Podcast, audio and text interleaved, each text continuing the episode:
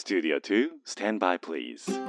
Discovering fine artists from all over Japan. The best variety of the music of tomorrow. 近未来追求型音楽バラエティ DJ のビーズ東京ライブ DJ のビーズ東京ライブメインパーソナリティの DJ のビーですこの番組は確かな音楽性を持ったインディペンデントアーティストに DJ のビー自らが出演交渉し明日の日本の音楽シーンを描き出す近未来追求型音楽バラエティですアーティストの人間性に迫る打ち合わせなしのトークとファン目線の選曲でお届けをしてまいります。この番組は兵庫県西宮市桜 FM をキーステーションに FM 根室 FM ビュー FM 砺波 FM 七子丹南夢レディオ富山シティ FM 敦賀 FM ハーバーステーション FM 松本宮ヶ瀬レイクサイド FM ハワイホノルルケーズレディオ東京 FM ミュージックバードを経由して59曲ネットにてお届けをしてまいります。というわけで今日はですね、えー、2年ぶりぐらいにお越しをいただくアーティストさんなんですけども、えー、先日、えー、ライブハウス現場でお会いしましてお久しぶりですねって言ったところから今日の収録お越しをいただくことになりました。今日のゲストはこの方です。藤森愛です。藤森愛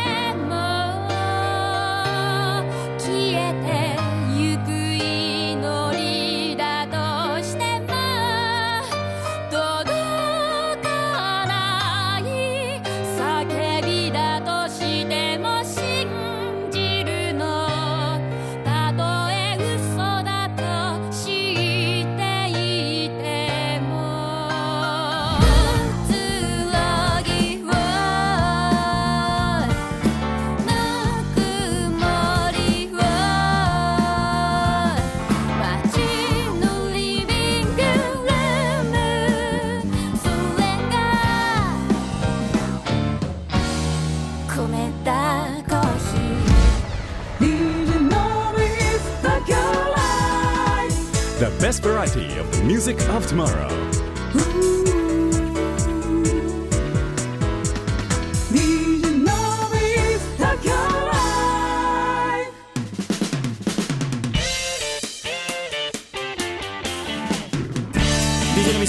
ようこそ。今日のゲスト藤森愛さんです。お久しぶりでございます。お久しぶりです。よろしくお願いいたします。いい声ですね。いやいや藤森さんに言われると照れますねやっぱりその辺は。そうですか。いや何回聞いてもいい声だなっていやいやいや先日はどうもありがとうございました。ありがとうございました。こちらこそ。木下直子先輩主催のですね、はい。えー天満の救済フェスというところで、久しぶりですね。本当お会いしたのでも1年以上ぶりでしたよね。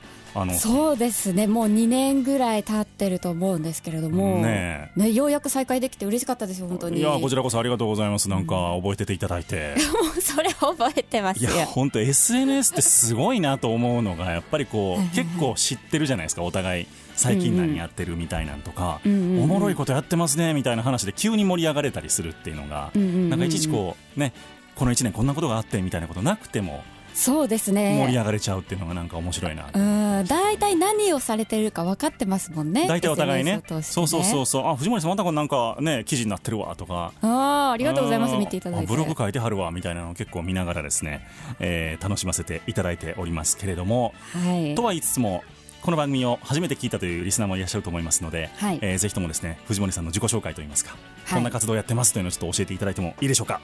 はい、えーインディペンデントアーティストという、まあ、独立してどこにも所属しないで活動しているシンガーソングライターとして、うん。えーもうかれこれ9年目になりますかね。お。はいあと最近ですとイラストレーターとしてイラストを描いたりとか、はい。あとライターとして文章を書いたりとか、うん。えー、3本軸で活動をしています。おーすごい。えっとそのイラストレーターとかっていうのをやり始め、前からでもそういうのはちょこちょこ作品を出してらっしゃいましたよねなんか。そうですね。CD ジャケットのイラストとかにはしてたんですけれども、イラストレーターですとは言ってなくあてそっかそっかなんかスタンプとかバカ売れしてるじゃないですか藤森さん。あのゆるキャラですか？引きこもり愛ちゃん。引きこもり愛さんそう。もうあのやる気がないというスタンプです、ね、あのスタンプ大好きで結構対応対応してるんですけどこれは誰やってみんな聞かれるんで。お使いどころあります？あのスタンプ。いや結構ありますよ。上司の方とかに送れないですよねあれね。ああ僕は送っちゃう方ですね。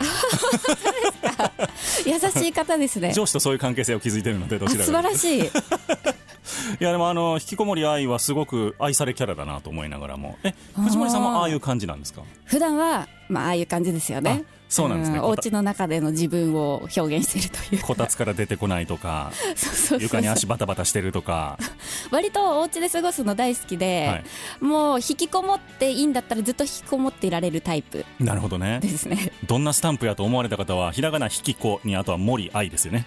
はいぜひ検索し検索をしててみてください。みていただければ LINE のおストアで、えー買うことができると思います、えー藤森愛さんをゲストに迎えいたしてます。よろしくお願いいたします。よろしくお願いします。えっと東京にはい。拠点を移されたそうなんですよ。ですね。今年の8月からはい。東京に引っ越しましおめて、でとうございます。ありがとうございます。いや、本当にちょっとぬるっとうん。出てきたもので、ぬるっと、まあ、コロナ禍にね。そうですね、もううん。さりげなく、さりげなく。紛れ込みながら はい出てきまして、まあ、私、もともと日本全国で活動をしてたので、住んでる場所関係ないなと思ってたんですよ。はい、だから名古屋拠点なのに、名古屋の人じゃないって思われてるパターンの方がうんうんうん。多かったので、その後に及んでえ東京に住み始めましたって宣言するのもなんか違うなと思って。なるほどなるほど。そう住んでる場所関係ないと思ってほしかったので、まあ、ぬるっと出てきましたね。あえてじゃあ好評というか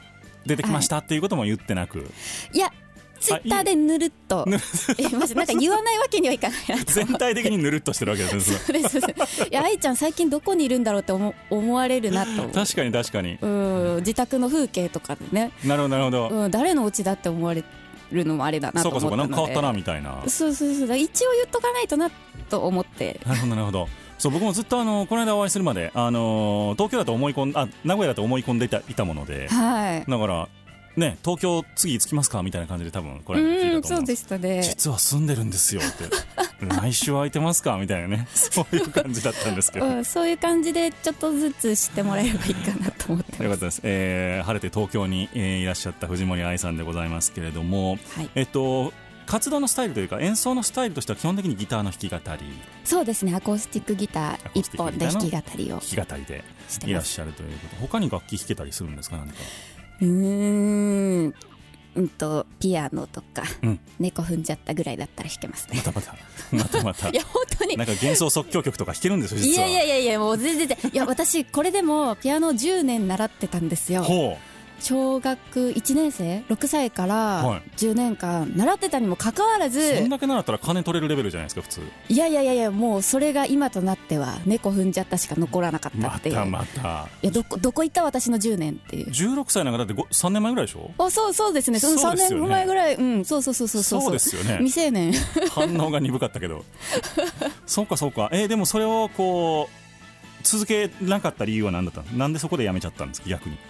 いややっぱり人に言われてやり始めてるっていうのが大きくってなるほど。もう物心ついた頃に母親がもうピアノは習っといた方がいいと判断してうん。習わせてたから、まあ自分で選んでないわけですよ。なるほど。そのピアノというものを。だからか、はいやいややってて、でまああのアンサンブルって言ってこう複数人と一緒に演奏するんですけど、はい。その子たちがこう徐々にやめてった流れでじゃあ私もそろそろやめようみたいな感じで。あじゃあ結構その周りにそこは流されて始めうん。流されて終わるみたいなそう。感じだったわけですね。やめる理由がなくて、はいはいはいあみんなやめてるからいいよねみたいななるほど。感じで。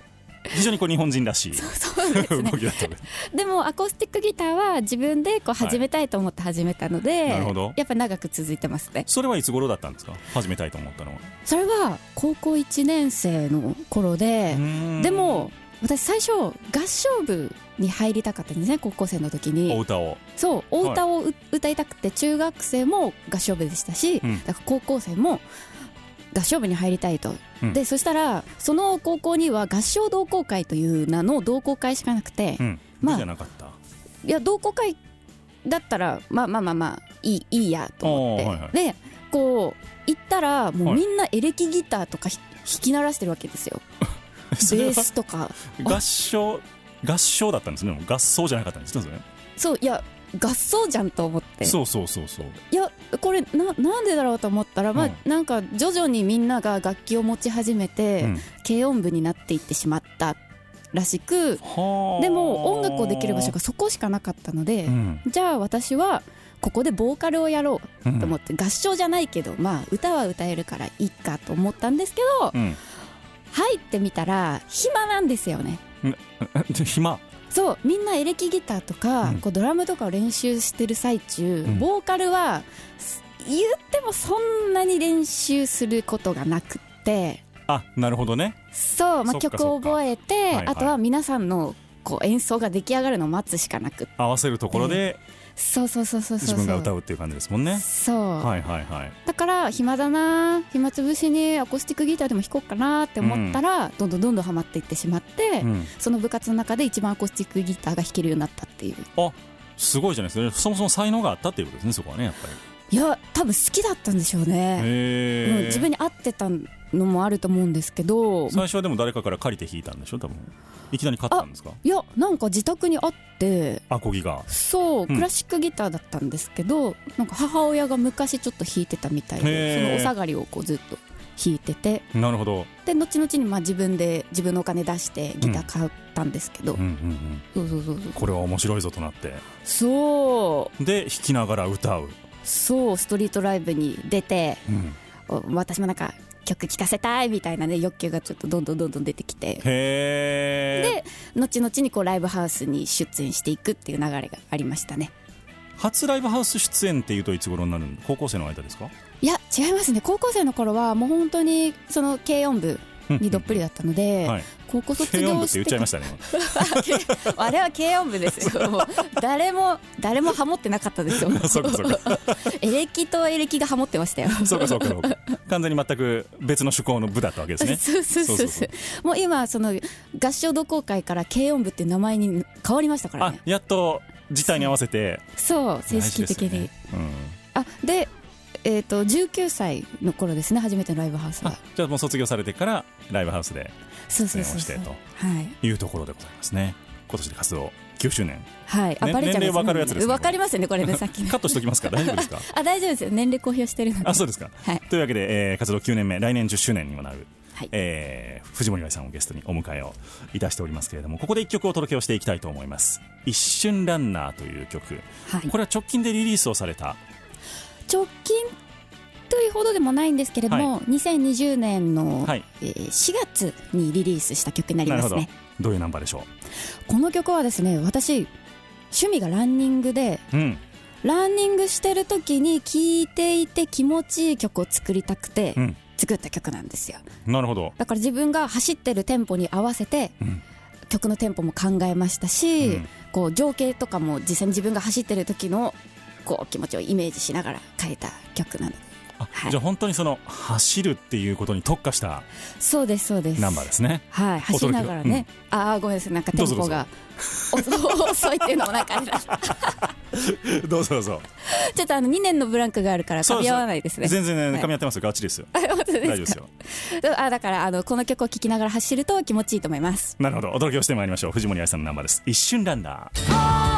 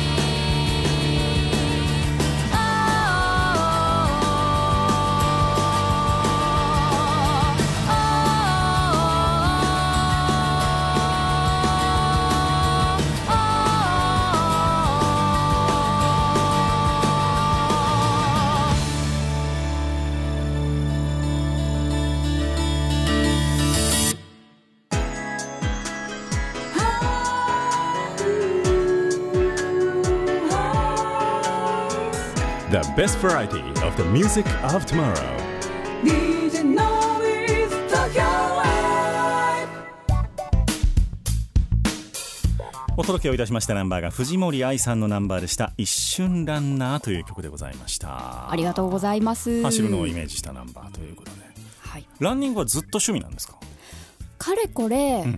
2年目になりますね。うーん。はい2年前に一回喉を壊したことがあっはいはいて、でそれこそ透明版ワンマンライブの直前に声が出なくなったああいりとか、うなんですね、うん。はい、それは結局インストゥルメンタルワンマンライブになったんですそうだったそうだった。はい。どうなることかと思って僕もツイッター越しに見てました。そう。もうだからライブハウスの人もいやこれは中止だろうって思ってたらしいんですけど、うん。私がやるって言ったもんですから、うん。バンドメンバーにお願いしてアレンジしてもらって、うん。無事にインストゥルメンタルでお届けすることができたというすごい思い入れの深いワンマンライブだったんです。確かにあれを見ていて一連の動きを。はい、なんか転んでもただでは起きない人だなっていうのはすごく感心して見てました。あそうですか。うん。いやなんかもうやるしかないっていう気持ちだったんでしょうねあの時は。でもさすがに気持ち的にちょっとネガティブにはなったでしょ一瞬なりましたね。でもこうなん平平常性バイアスっていうんですか、はいはいはい、まあ、大丈夫だろうなんとかなるだろうみたいなものがすごい働いてた記憶がありますね。はあなんか結構あれですね。自己肯定感高めなんですね高いですかね。いや自己肯定感が高くないから走り始めたっていうのもあるんですけど。そっか。あでその声を壊したことをきっかけに走り始めるってことですか？そうです、うんまああの薬を結構飲んではいたんですけど、はい。根本的な解決にならないから、うん。体を鍛えた方がいいよと言われたことがあって、うん。まあ、ランニングが一番体には早く効果が出ると有酸素運動もできるしはい。っていうので走り始めてうん。でそこからこう体をこう鍛えるためにこう喉のために走ってるっていうよりは、うん。もう走るために体を治したいみたいな。はあ。走ることの方が好きになって目的が変わってきたわけですねそれ。そうですそうですそうです。だからこうどんどんどんどんのめり込んでって、お今気づけば2年目になりしかも最初はこう昼間とかはい。こう夕方とかに走ってたんですけど、はい。いや朝一に走るのが一番体にいいとへえあそうなんですね。そうこれはいろんな効果があるんですけど、はい。まあ、朝には走るとこうドーパミンが出るんですよね。うんうんうんうん。でやる気やる気を引き出すドーパミンが出るので一日ずっとやる気みなぎるままこういろいろ作業ができる、へそしてセロトニンという物物質も出るんですけど、はい。それはこう幸福感はいはいはい。を感じることができるので、一日こう自己肯定感高いまま幸福感が満たされたまま過ごせるとなんか朝走ったりするともう疲れて午前中眠くなりそうなそう思イうじゃないメージが。あですか、はいはいはい。いやなんか覚醒しますね。逆に。そう。もうなんかみなぎっちゃって。私やるわみたいな。私できる。今日一日を制してるみたいな感じにあの最近なってきたんですけど。最初はまあちょっとしんどかったんですけど。何時頃から始めるんですか朝は？朝は真夏は朝の6時、6時？はい、に走り始めてました。ってことはもう5時起きってことですね。いや6時に起きてそのまま着替えてスッて走りに行く感じ寝起きで。寝起きで。よう走れますねそんな。なんかこう走りながら目覚ますみたいな感じですかね。ああなるほどね。6時に走らないと、うん。もう日がだんだん、まあね。昇ってきちゃうので、うん。ギリギリだったんですよね。で最近はもうちょっとね日があの昇るのが遅くなり始めてるので、はい。8時とか7時とかに走ってますけど。なんか逆にあの夜走ってる人は結構見ましたけどねあのコロナのあいましたね。いや夜はね、うん。あんまり意味ない。いや意味はあるんですけど、はい。そのセロトニンっていうのが、はい。あの太陽が出てる時にしか作れないんですよね。うんうんうん。だから夜に走ってもセロトニンは作れないんですよ。なるほど。だから幸福感を感じられないし夜眠くなるのもセロトニンの物質がないと無理なのでややっぱり昼間に走った方がより一層いい。じゃああのランニングアドバイザーっていう肩書きもつけた方がいいんじゃないですね、シンガーソングライターイラストレーターライターでさらにランニングアドバイザーみたいな。もう何してる人かよくわかんなくなっちゃいますよね。好きなこと全部仕事にしたらいいんですよと思ってなるほど。いやもうそしたらもう極め始めちゃってやばいですよね。そうですよ。ムキムキになっちゃいますよね。もう来年東京オリンピックひょっとしたらいけるかもしれないですよ。マジですか、うん。もう今から走り込んでもう歌なんか歌ってる場合じゃないってなっちゃうかもしれない。もう日本代表藤森はいけるかもしれないです。そそこに行き過ぎない感じでね周囲周囲な感じでとどめておきたいですけど。どれぐらいの距離を走るんですか毎回？毎回私は5キロ6キロぐらいですかね。3 4 0分。2 3 0分か。30分ぐらいですかね。あんまりー。スピード上げて走らないのでもうなんか10キロとかで走り始めるとなんかいよいよいよいよそっちの道のに行く人になるのかなと思ううので。ん。そっか。じゃあ毎朝30分ほどランニングをされて、うん。運動はそれ以外は意識的にはしてないっていう感じですか？してないですね。ランニングだけですね。筋トレとかねした方がいいとかっていうのも聞きますけど、うん。まあちょっと女の子なんで、うん。あんまりムキムキするのもあれだなって。いやでも細いんですよ藤森さん。あのこれもうかれこれ10年ぐらい変わってないんですよ体重が。あそうなんです。それは逆にすごいです、僕なんかもう右肩上がりですもんずっ と。もうスーッと。緩やかな右肩上がりを、あらあら。そうなんじゃあぜひ走りましょう。ね。僕高校の時陸上部だったんですけど。あそうなんですか。陸上っぽい。でももう今やそんな走ることないですからね。なんかああ走ったら人生変わりますよ。なんかその宗教みたいですけど。BMI もめでたく22を迎えておりますよ僕。あらら ちょうど標準らしいですけどね。へー。22ぐらいっていうのは。ノビーさんうん別に細いイメージですけどね。あの頑張ってます。22で踏みとどまるようになんとかしてるんですけど。へえなんかしてるわけではない。あの1日1万歩歩くとかそういうレベルの。あ歩いてるんですね。歩いてます歩いてます。あ素晴らしい。そう走るの嫌いなんですね僕正直。あそれよく言われます。そうーいや走るのめちゃくちゃ楽しいのにってこれをどうしたら伝えられるんだろうって日々考えてます。なるほどねもうほぼほぼランニングの話でセカンドトークが。あ そうですね。終わっちゃうわ。終わり趣味の話で終わっちゃいますよ。いやいやでもすごいですね。それだけ走り続けられるっていうのはやっぱり本当にえでも走ってて楽しいってなったのはどれぐらいですか？走り始めてから。それはあ割と早かったですね。もう1ヶ月2ヶ月過ぎたぐらいには楽しいって感覚になってましたね。ああなるほど。じゃあうん。1ヶ月はとにかく続けてみようと。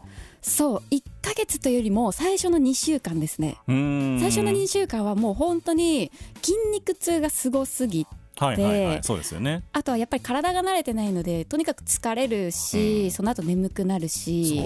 そそうその2週間をとにかく毎日走るんですよ。筋肉痛でもリカバリーランって言って、はい。こう筋肉痛を迎えに行くんですけど、うもう向かい酒みたいなもんですね。そうそうそうそう、うん。迎え筋肉痛をすることによってどんどんどんどん筋肉ができていくのであもうしんどいのはその2週間だけです最初。ーなるほど。そうするともうあとはどんどんどんどん。どんどん伸びてきます。へえもうだからこうできなかったことができるようになるのがすごいわかるんですよねランニングだと、なるほどなうん、筋トレと同じ感じなんでしょうね多分。僕もやったことないですけどそうだと思いますね、うん。こう自分に自信がついてくるから。やったらやった分だけね。そうそうそうそうそう裏切らない感じ。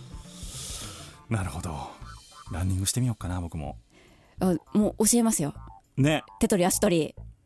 ちょっとこれを手取り足取り。うんあのーじゃあ僕は毎日藤森さんに今日は何キロ何分走りましたって報告をしてはいはいはいはい。で藤森さんに励ましてもらうと。あいいですね。ね。うんそれいけるんちゃいます？ほらランニングアドバイザー藤森愛。あ誰かに見張ってもらうのってすごいいいと思います。大事ですよね。うんそうそうそう。誰かかとの約束にするって結構大事だなと思って。うんうん。だから私も一時期こうツイッターで、うん。あの何キロ走ったって報告してましたもんね。マジっすか？こう毎日走ろうって思った時期があって、はいはいはいちょっとなんか運動不足というかこうコロナ禍でうんちょっと SNS ばっかり見ててよくないなと思ってた時期があったので、ちょっと毎日走ってうん。体質改善しようと思った時に、うん。こうファンの皆さんに「今日は 5. 点何キロ走りました」って言ってこううん。つぶやいてうん。見張ってもらうっていう。僕は昔あの腕立て腹筋の回数を上げるっていうのをツイッターでやってたんですけどそのうちあの数日ゼロが続くようになっても特に誰からも反応がなかったのでもうやめましたね。ゼロ続けてそれをつぶやき続けたノビーさんもすごいです。そうですね。やっぱりあのつぶやき続けるということをやったんですけど それをあのやり続けないと意味がなかったっていうやつですね。はい、というわけでございまして、えー続いてのナンバーをお届けをしていこうと思っておりますけれどもこれも同じ、えー、とアルバムからということで大丈夫ですかね。はい。やめたいならやめちまえと、まあ、今の話と全然違うタイトルですけ 全ど然も違いますね。どういうナンバーでしょうか？えっとこの曲はですねやっぱりこうどんなに好きなことをやってたとしてもこう嫌いになってしまう瞬間とかってあると思うんですね、もう続けてても結果が出ないからやめちゃいたいなみたいな、もう嫌だなもう見たくないなみたいな時期があると思うんですけどそうやって思うぐらいこう真剣に向き合ってるんだとこうやめたくなるぐらい、えーそそのことをこう愛してる頑張ってやってるんだよっていうこうメッセージを伝えた曲になってます。お届けをしてまいりましょう。藤森愛さんのナンバーです。やめたいならやめちまえ。やめてしまいたい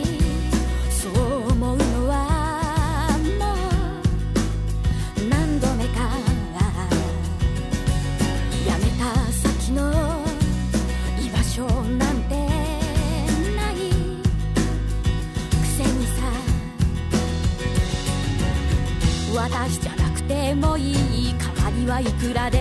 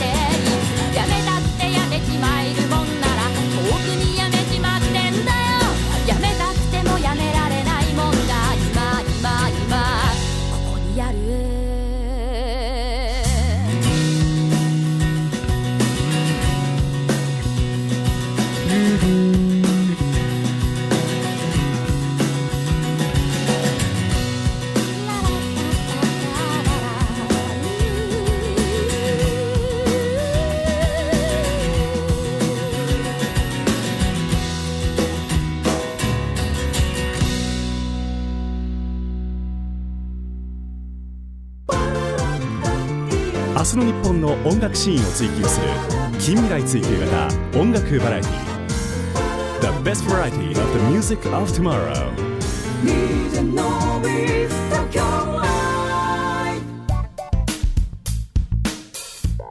お届けしました。ナンバーがやめたいならやめちまえというナンバーでございました。藤森愛さんをゲストにお迎えをいたしております。ありがとうございます。今日お届けしている曲はなんと藤森さんのホームページから無料でダウンロードができます。はい。すべて。そんなことあります？いやーそんなことがあるんですなよんかどういうことですか？それ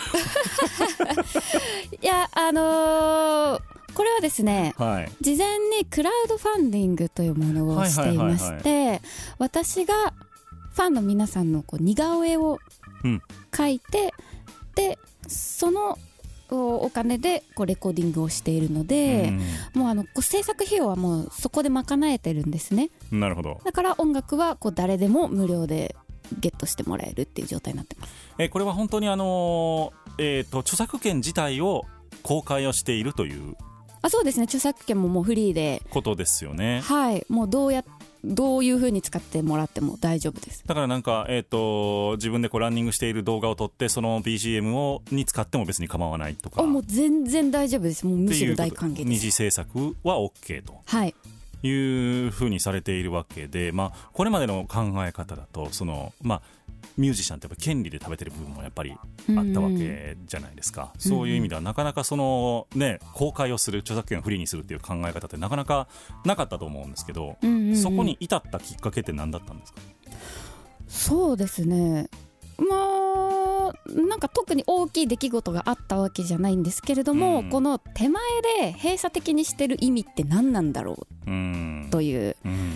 まあ、自分はインディペンデントアーティストですし、うん。まあそんないわゆるそんなに大きい影響力があるわけではないので、もっとたくさんの人に届けたいとうん。音楽を聴いてほしいってなった時にこう著作権がちょっと壁になってるんじゃないかなと思って、まあ、それですぐにいろんな人に使ってもらえるとは思ってはいないんですけど、うん。こう私の曲は誰でも手にしていいですよってこうメッセージを伝えることによってこうその人に自分ごとに捉えてほしいというか自分のものによりしてほしいという思いがあってうん。始めましたね。逆にその売上的な不安感みたいなのはなかったんですか？あないですね。うんなんかその手前で回収できるものってあの音楽のダウンロードってもう数百円とかそういうレベルじゃないですか。うん。そこで回収してしまうんじゃなくてその先につながっていくものの方が圧倒的に大きいと思っていたので。なるほどね。だから、うん。そうですね。一瞬ランナーとかも名古屋のアドベンチャーマラソンはい。の応援ソングあになってるんですねね公式の。はいはいはい。はい、なんかそういうどんどんどんどんつながっていくものの方が大きいので、うん。その手前の壁を取っ払おうという、そのライブの物販とかは、まあ、今あんまりライブないと思うんですけどはい、はもうあえてそこには並べてないっていう感じ？あそうですね。並べてないですね。この2020っていうこうはい。一応アルバムタイトルにはなるんですけれども、まあこのコロナ禍にならなかったらちょっとコロナ禍になってしまったので、はい。こう物販というのはできてないんですけど、はい。その音源のジャケットイラストを一曲一曲描いてそのイラストを売る予定でしたね。ああなるほど。CD を売るんじゃなくてっていうことですね。そうですそうです。そっか。でもファンからしたら CD も買いたいみたいなそういう要望はなかないですかあんまり？あありましたね。前は、うん。前は。はい。もう。この CD にしなくなって、はかれこれ2年うんとかになるんですけれども、ものすごく説明をうん。しましたね、うん。CD になってることによって届けられない人がうん。うんいると、私はもっとたくさんの人に聞いてもらいたいし受け取ってもらいたいからあえて今は CD をなくしますと。うん。やっぱり CD と無料ダウンロードと両方やってるとうん。わからないんですよね。何をややりたいのか何を伝えたいのか。なメッセージが濁るって感じですねそこは。そうです。そっかファンの皆さんには説明を何回もさせてもらって、はい。で今は CD なしで全部ダウンロードでやっていた結果がこのコロナ禍に入ってからあのちょっとメリットになったというか、ね。物体を売売るのが結構難しい時代になってしまったので、それが全部データで済んでいたので私は、はい。だからこのリリースも、えっと、3月から6月にかけてずっとやってたんですけど、うん。何の弊害もなく全てちゃんとお届けできましたし制作費用も前もって賄っていたので大丈夫でした、なるほどね。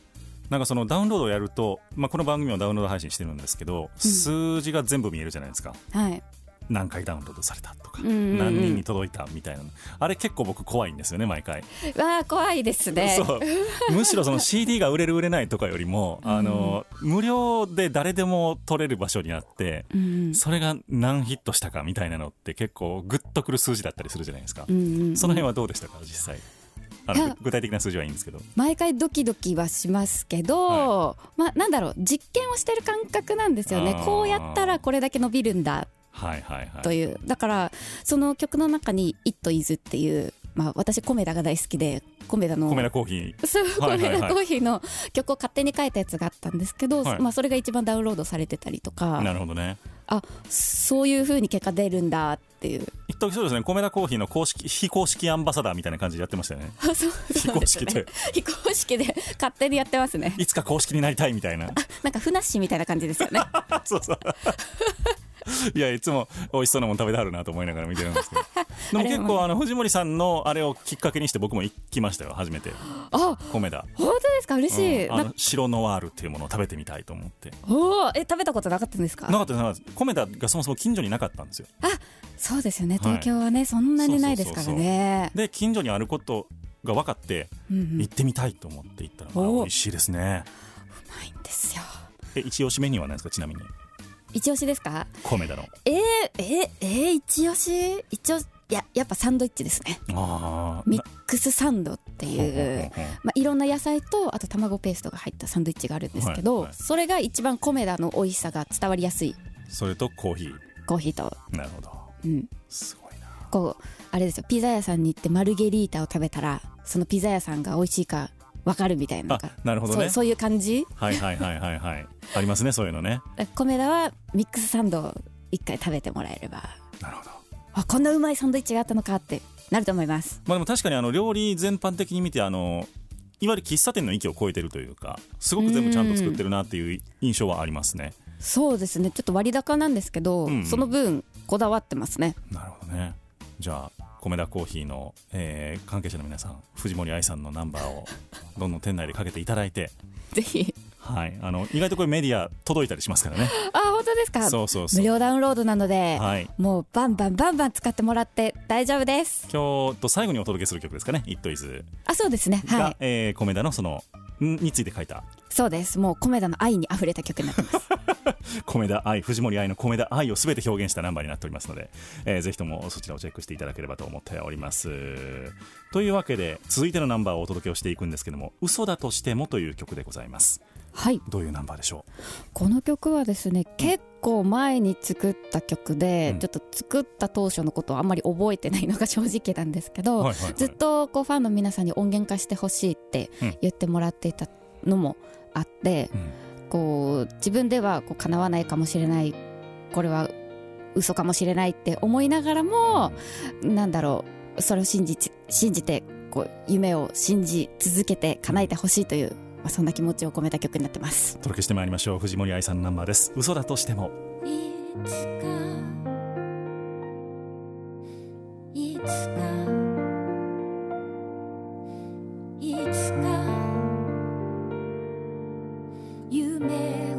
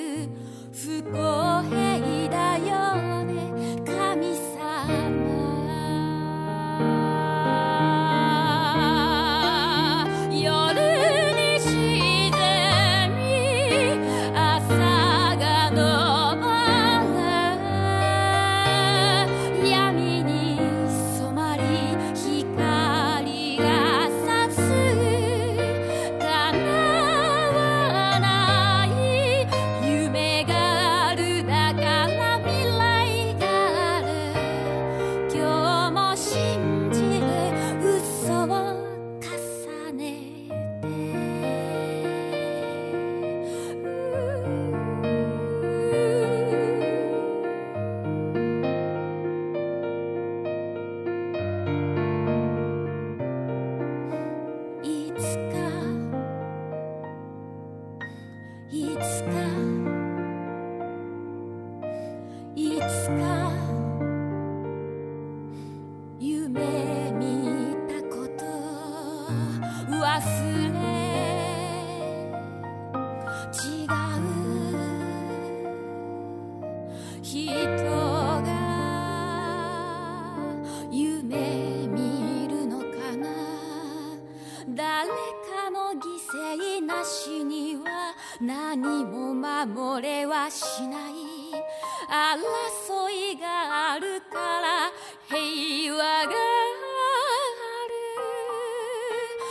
私の生き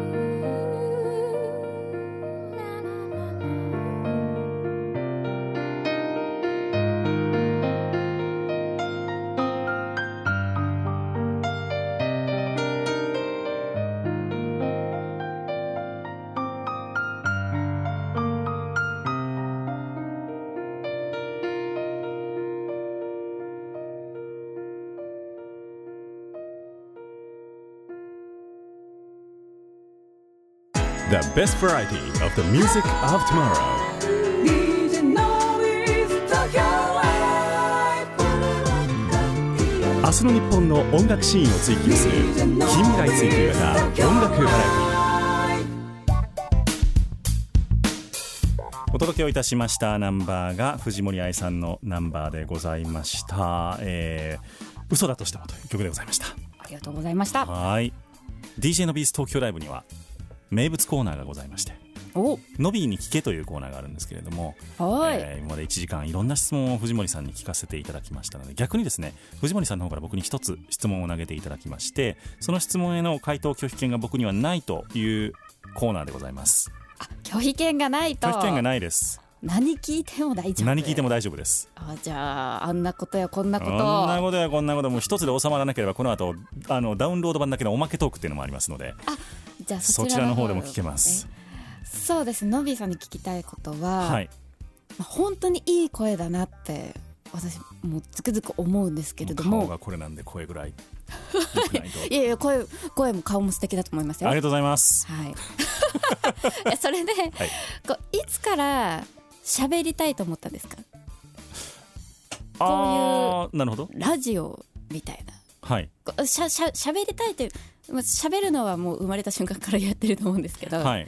こういうラジオとしてこう誰かにこう届けることとしてやりたいと思ったきっかけとかやり始めた時期とかっていつぐらいだったんですか？なんか多分そのし喋りたいっていう動機ではなかったんですけど結構小さい頃からラジオは聞いてたんですよ。あのまあ、その僕の時代ってその一人一台テレビがあるような時代じゃなかったパソコンとかテレビがある時代ではなかったので、はいはい。あのまあ、ラジオぐらいしか自分で好きにできるメディアがなかったの。好きに聞けるメディアが、あのいわゆるそのチャンネル権はお父さんが握ってるみたいな家庭だったのであーみたいの見れないと。そうそうそう。でチャンネル、まあ、テレビも1台しか当時はうちになかったし、うんうん。という意味でだから僕が自由に自分の好きなものを選んで聴けるものってラジオしかなかったんですよね。インターネットもそんななかったので。うん。だからそういうところで地元のラジオ局をいろいろ聞いていたのが始まりででなんかそのたまにこう雑誌とかで見るじゃないですか。そのラジオのスタジオで DJ さんが喋ってる写真とかっていうのを見ると、あめっちゃかっこええやんこの仕事僕もあれやりたいわって思った。その要は職場スタジオで喋っている人への憧れみたいなのから入ってるんですね。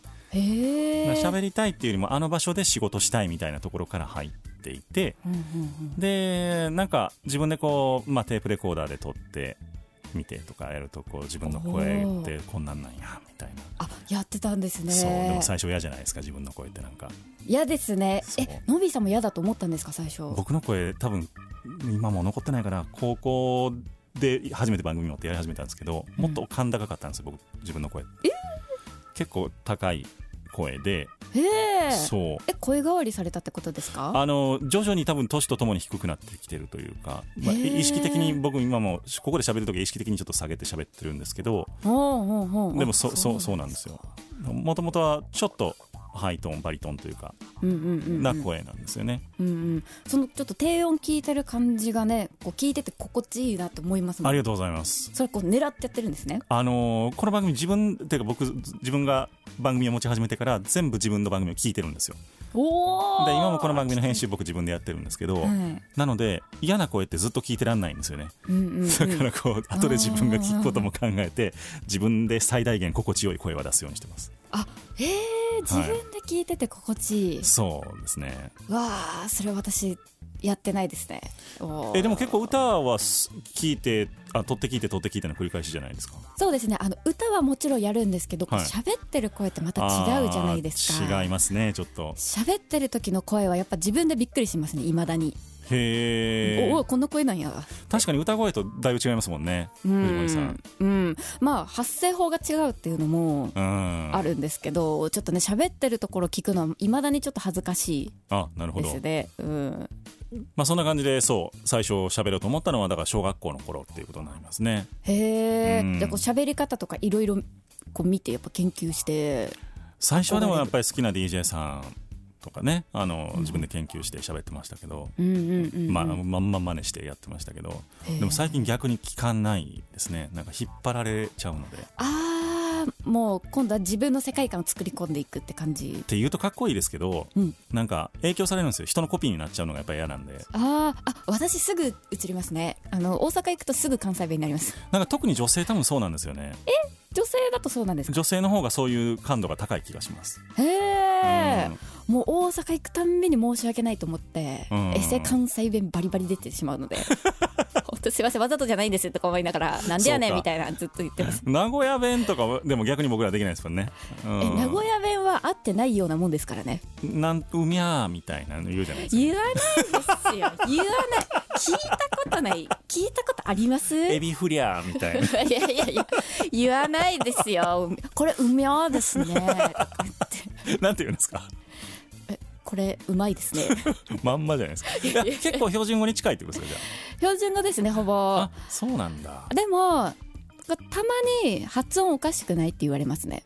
うーん。ちょっとイントネーションがちょちょっと名古屋寄りなところもあるらしいですけどどれかちょっとわかんないですね。ちょっとその話おまけトークでやりましょう。あそうですね。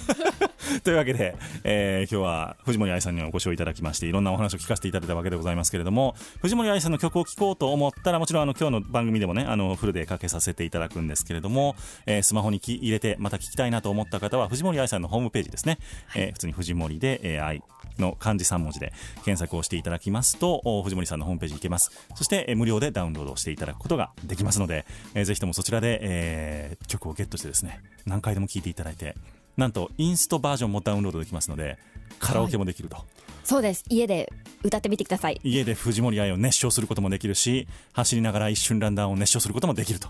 はい。素晴らしい構成になっておりますのでぜひともチェックしていただければと思います、えー YouTube とかはあります。ます。ねはい上がってますしあとストリーミング配信とかもしてますし、うん。いろいろ SNS やってますので藤森愛で検索してもらえればと思います。もうどこにでもいますから藤森さん。どどこに地球上のどこにでもいます。どこにでもいますから、そして LINE で引きこもり愛で検索をしていただきますと LINE のスタンプが出てまいります。でそのイラストレーターとかの作品とかっていうのはどこかで公開されてるんですか？あとライターですね。そうですね、あのーインスタグラムを実は3つアカウント持ってまして、はい。えっと、藤森愛っていう本アカウントと、はい。あと米田愛っていう米田コーヒーのことしか載せてないアカウント。と、はい。知らんかったそれ、はい、それはあれですよ。あと大文字のローマ字で藤森愛で検索していただくと、はい。私の今までのイラストの作品が見れますのでなるほど。ぜひ検索してみてください。この3点セットです。ぜひぜひ、えー藤森愛さんのこれからの活動も注目をしていただいてそして音楽もがっつりチェックをしていただければと思っております。ラストのナンバー、えーそのコメダの「It Is」という曲。はい「It Is」っていうのがコメダと結びつかないんですがタイトル的に、いやこれはですねいろいろと事情がありまして、はい、それは米田コーヒーって歌ってる場所があるんですね、うん。なので英語で「イットイズコメダだったんですけど、うん。コメダをそのまま使うとですねいろいろ引っかかるわけですよ。あなるほど。そこで切れてるわけですね。そうです。なるほ最初ね「米田愛」っていうタイトルも考えたんですけどそれはさすがにダサいだろうってことでやめました。どなるほど。そっかそっか。ラストのナンバー「It Is」でお別れでございます。今日のゲスト藤森愛さんでした。ありがとうございました。ありがとうございました。赤いソファー木のぬくもりつかむ間の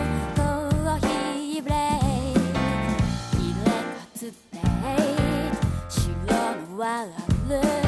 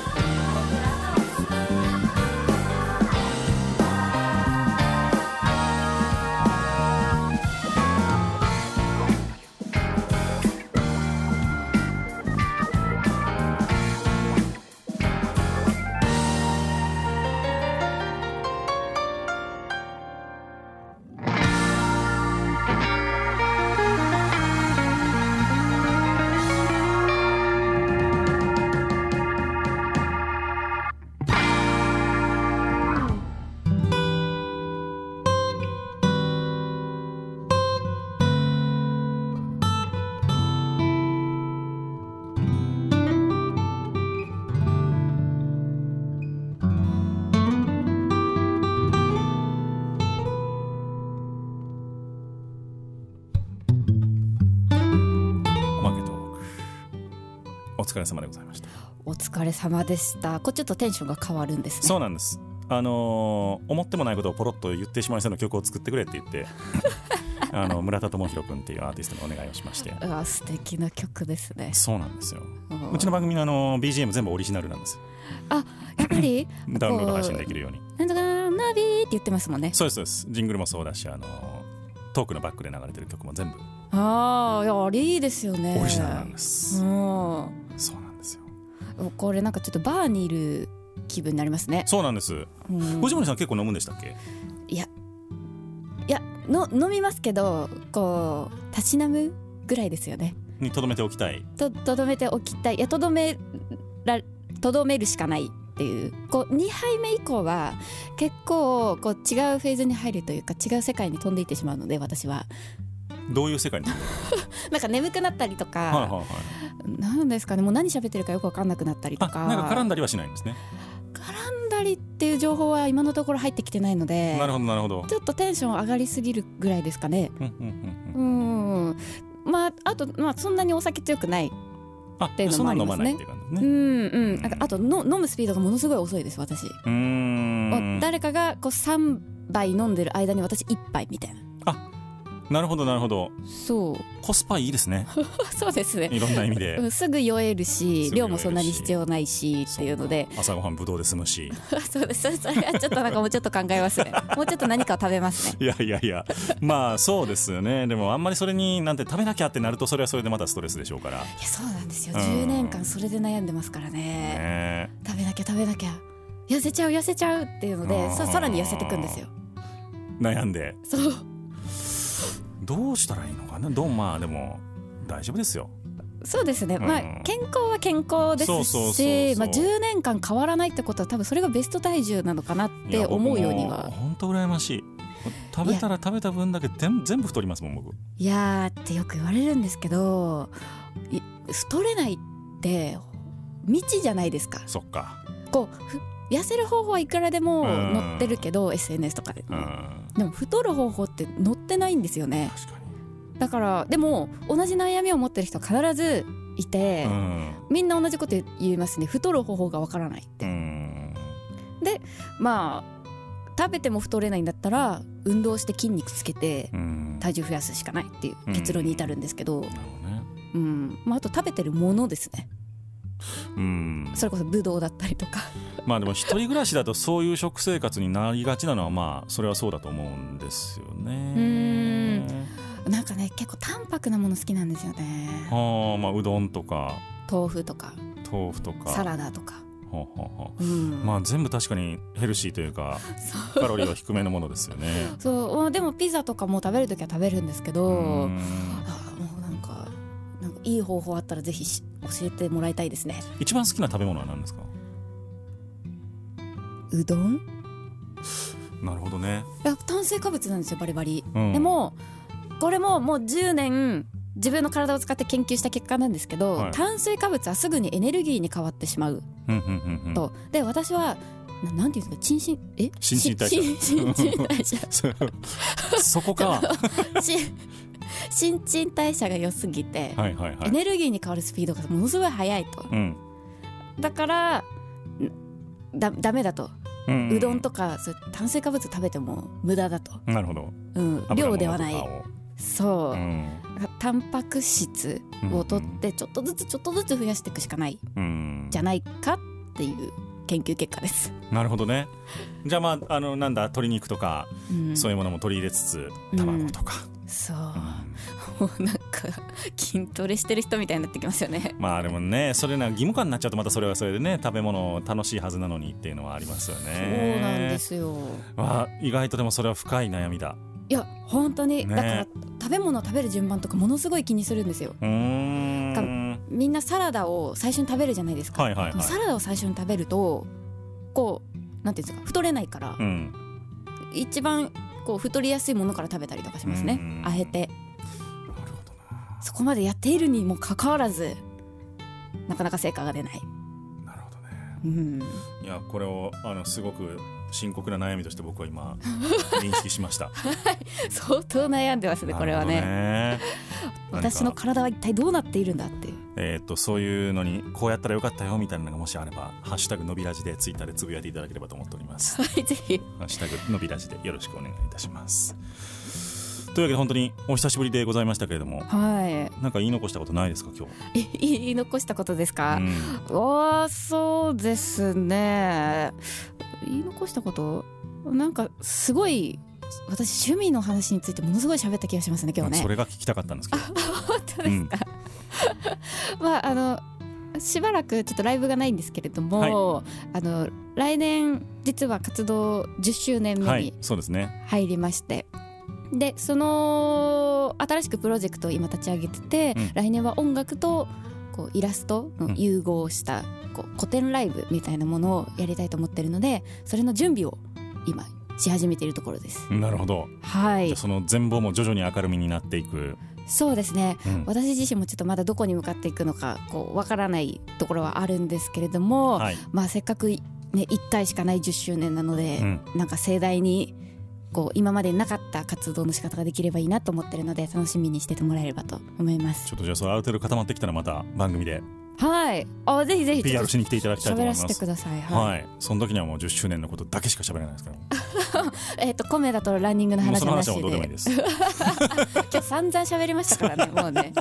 や絶対またやると思いますけど、えーぜひともまたその時はお越しをいただければと思っております。今日のゲスト藤森愛さんでした。どうもありがとうございました。ありがとうございました